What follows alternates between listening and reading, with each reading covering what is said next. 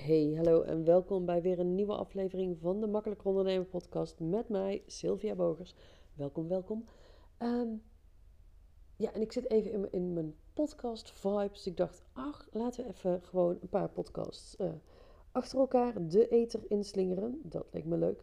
En die van vandaag, daarin wil ik even drie dingen met je behandelen die ik graag eerder had willen weten. En misschien kan ik wel 35 dingen bedenken, maar dan wordt het een podcastreeks van drie weken. Dus ik dacht, laat ik gewoon eens even drie dingen doen die ik als ondernemer, als ondernemende coach slash therapeut, ehm, eerder had willen weten. En het eerste wat ik graag eerder had willen weten, is eigenlijk waar de hele vorige aflevering over ging. En dat is het belang van wie je kent. Wie ken jij in je ondernemerschap? Wie is jouw, wie zit er in jouw netwerk? Wie kan jou verder helpen? Wie is je support system? En dat liet ik ook al een beetje doorschemeren in die vorige podcastaflevering. Dat ik dit graag eerder had geweten. Dan had ik andere keuzes gemaakt. En alles is goed hoe het gelopen is. En ik denk dat het gewoon heel waardevol was geweest. Als ik eerder aan het ga bij een groep. Ik zie het ook echt bij de collega-ondernemers die ik heb. Bij mijn business buddies.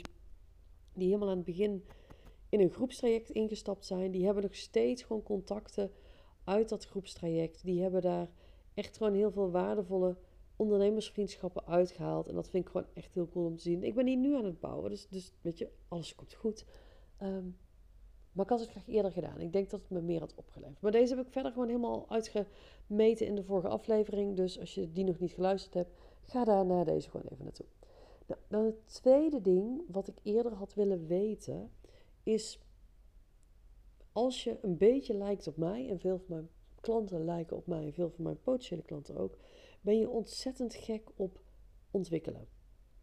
Op trainingen doen, op cursussen doen, op coaching doen, op, op, op, op boeken lezen, op, op, op zelfhulpboeken, uh, persoonlijke ontwikkelingstrajecten. Ga zo maar door. Ik ben daar zelf echt een soort van. Ja, verslaafd vind ik een groot woord, hoewel ik heel verslavingsgevoelig ben. Maar ik, ben, ik vind niks zo tof als mezelf blijven ontwikkelen. Trajecten doen, coach-trajecten, mentor-trajecten. Van alles volgen, trainingen volgen, cursussen volgen. Echt, ik vind alles interessant. Ik ben een soort informatiegeel. Alleen wat ik, als ik heel eerlijk ben, bijna drie jaar lang verzaakt heb. En waar ik nu na drie jaar pas echt bij stilsta, ik denk, dit moet gewoon anders. Is, ik reserveer de in het verleden weinig tot geen implementatie- en integratietijd. Ik ging altijd maar door, door, door, door, door. Dan had ik een live dag met een eigen coach. De dag daarna staat mijn agenda alweer helemaal vol. Ik volg een opleiding. De dag daarna gaat mijn leven alweer door. Ik volg ergens een training. Uh, mijn agenda staat daarna gewoon vol en ik ga weer door. Ik ga altijd maar door.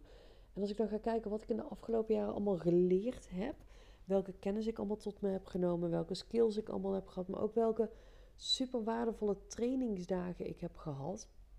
Ik heb daarna geen tijd genomen om dat echt in mijn systeem te krijgen, zeg maar. Dus er is zoveel kennis en, en, en inzichten en alles zijn eigenlijk volledig aan mij voorbij gegaan de afgelopen jaren. Zo ontzettend zonde. En dat is ook iets waar ik nu in de nabije toekomst echt de focus op wil gaan leggen. Om gewoon integratietijd en implementatietijd in mijn agenda structureel in te gaan bouwen. Omdat ik dat gewoon echt nodig heb. Omdat het gewoon echt nodig is dat ik met die dingen aan de gang ga die ik geleerd heb. Want er is. Ik heb zoveel geld aan die dingen gespendeerd. En er zijn zoveel mega waardevolle dingen met mij gedeeld. En ik doe er niks mee. Of in ieder geval veel te weinig. En dat vind ik mega zonde. Dus ding 2, wat ik graag eerder had willen weten, is hoe belangrijk het is om tijd voor implementatie en integratie in te plannen in je agenda. Dus die tip geef ik gratis en voor niks even aan jou mee.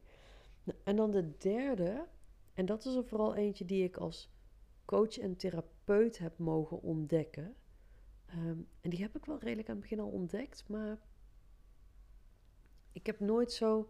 Ik heb hem niet. Ja, hoe zeg ik dat? Ehm, ik heb hem niet op het goede niveau of zo laten binnenkomen, zoiets. Nou ja, doet er ook niet toe. Het derde ding is namelijk, waar ik me heel erg in heb vergist en wat ik eerder echt had willen weten, is hoeveel mensen heel graag hun probleem behouden. ik weet niet hoe het met jou zit, maar als je coach of therapeut bent, dan herken je dat vast. Dat je mensen hebt waarbij je van een kilometer afstand al ziet dat ze echt een probleem hebben. En wat jij waarschijnlijk ook nog eens op kunt lossen voor ze. En dat je eventueel ook een gesprek met ze hebt. Dat je ook aanbiedt dat je een probleem op kunt lossen. En dan laat ik even in het midden of dat je sales skills nog, nog optimalisatie nodig kunnen hebben en, en dat soort dingen.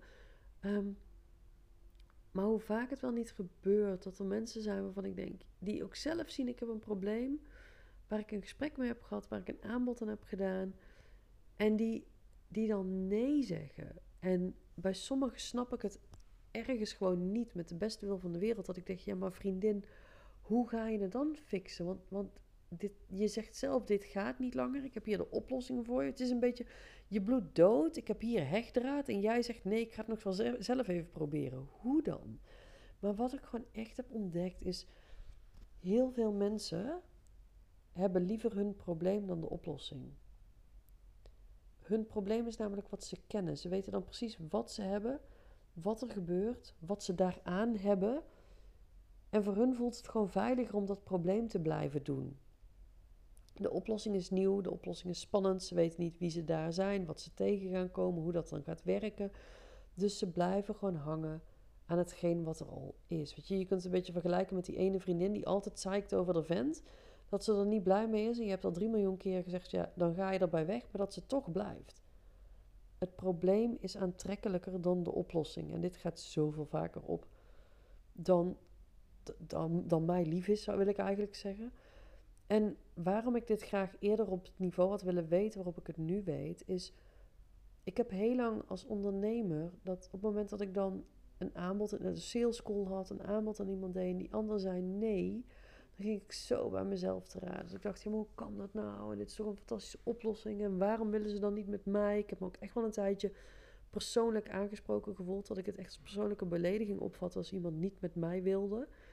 Um, en als ik toen al had kunnen zien, weet je, we zeggen vaak het gaat niet om jou, het gaat niet om jou, maar je moet hem wel voelen. Je moet wel snappen hoezo dan. En als ik eerder op dit niveau had geweten dat, dat het gewoon, dat mensen vaak nee zeggen omdat ze, omdat ze, ja, te gehecht zijn aan hun probleem, dan had ik het eerder los van mezelf kunnen zien. Dan had ik me minder gepasseerd gevoeld. Dan had ik me minder gekwetst gevoeld. Terwijl het gaat echt nooit om ons. Ja, weet je, er, er is altijd een uitzonderlijke keer dat iemand denkt: ja, ik zeg nee, want ik vind jou niet leuk. Maar over het algemeen trek je de mensen aan die jou leuk vinden. Dus dat is niet het probleem.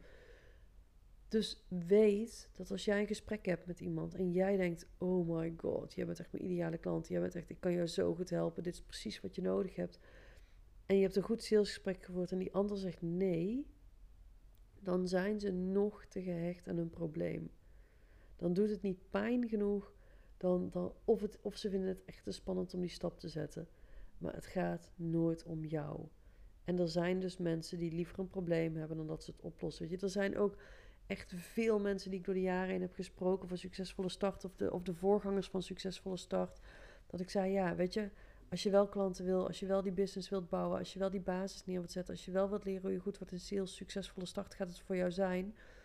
En dat ze dan gewoon nee zeiden, omdat ja, ze eigenlijk de positie waar ze in vinden waarin het niet lukt, lekkerder vinden dan ja zeggen en het risico lopen dat, dat het dan nog niet lukt, omdat ze, en dit, dit is waar zij bang voor zijn, ik geloof hier niet in, maar omdat ze er dan achterkomen dat ze geen echte ondernemer zijn. Of dat ze niet zo goed zijn in het ondernemerschap als ze zouden denken. En dat zijn allemaal echt bullshit dingen, want je kunt gewoon goed worden in ondernemerschap. Daar heb je geen HBO-diploma of zo voor nodig. Weet je. Daar heb je alleen een beetje doorzettingsvermogen voor nodig. Maar ja, als je dat spannend vindt, als die faalangst heel groot is. Daar heb ik trouwens ook al ooit een podcast over opgenomen dat faalangst bullshit is en lekker veilig. Dan is dit gewoon handiger voor ze. Never take it personal. Dus dat was wat ik vandaag met je wilde delen. De drie dingen die ik graag eerder had willen weten, die mijn leven als coach, therapeut en ondernemer denk ik wat comfortabeler hadden gemaakt. En ik ben heel erg benieuwd, zou je dat met me willen delen via Insta DM op Sylvia Bogers? Wat had jij graag eerder willen weten over het ondernemerschap? Ik ben benieuwd, laat het me weten. En voor nu zeg ik tot de volgende.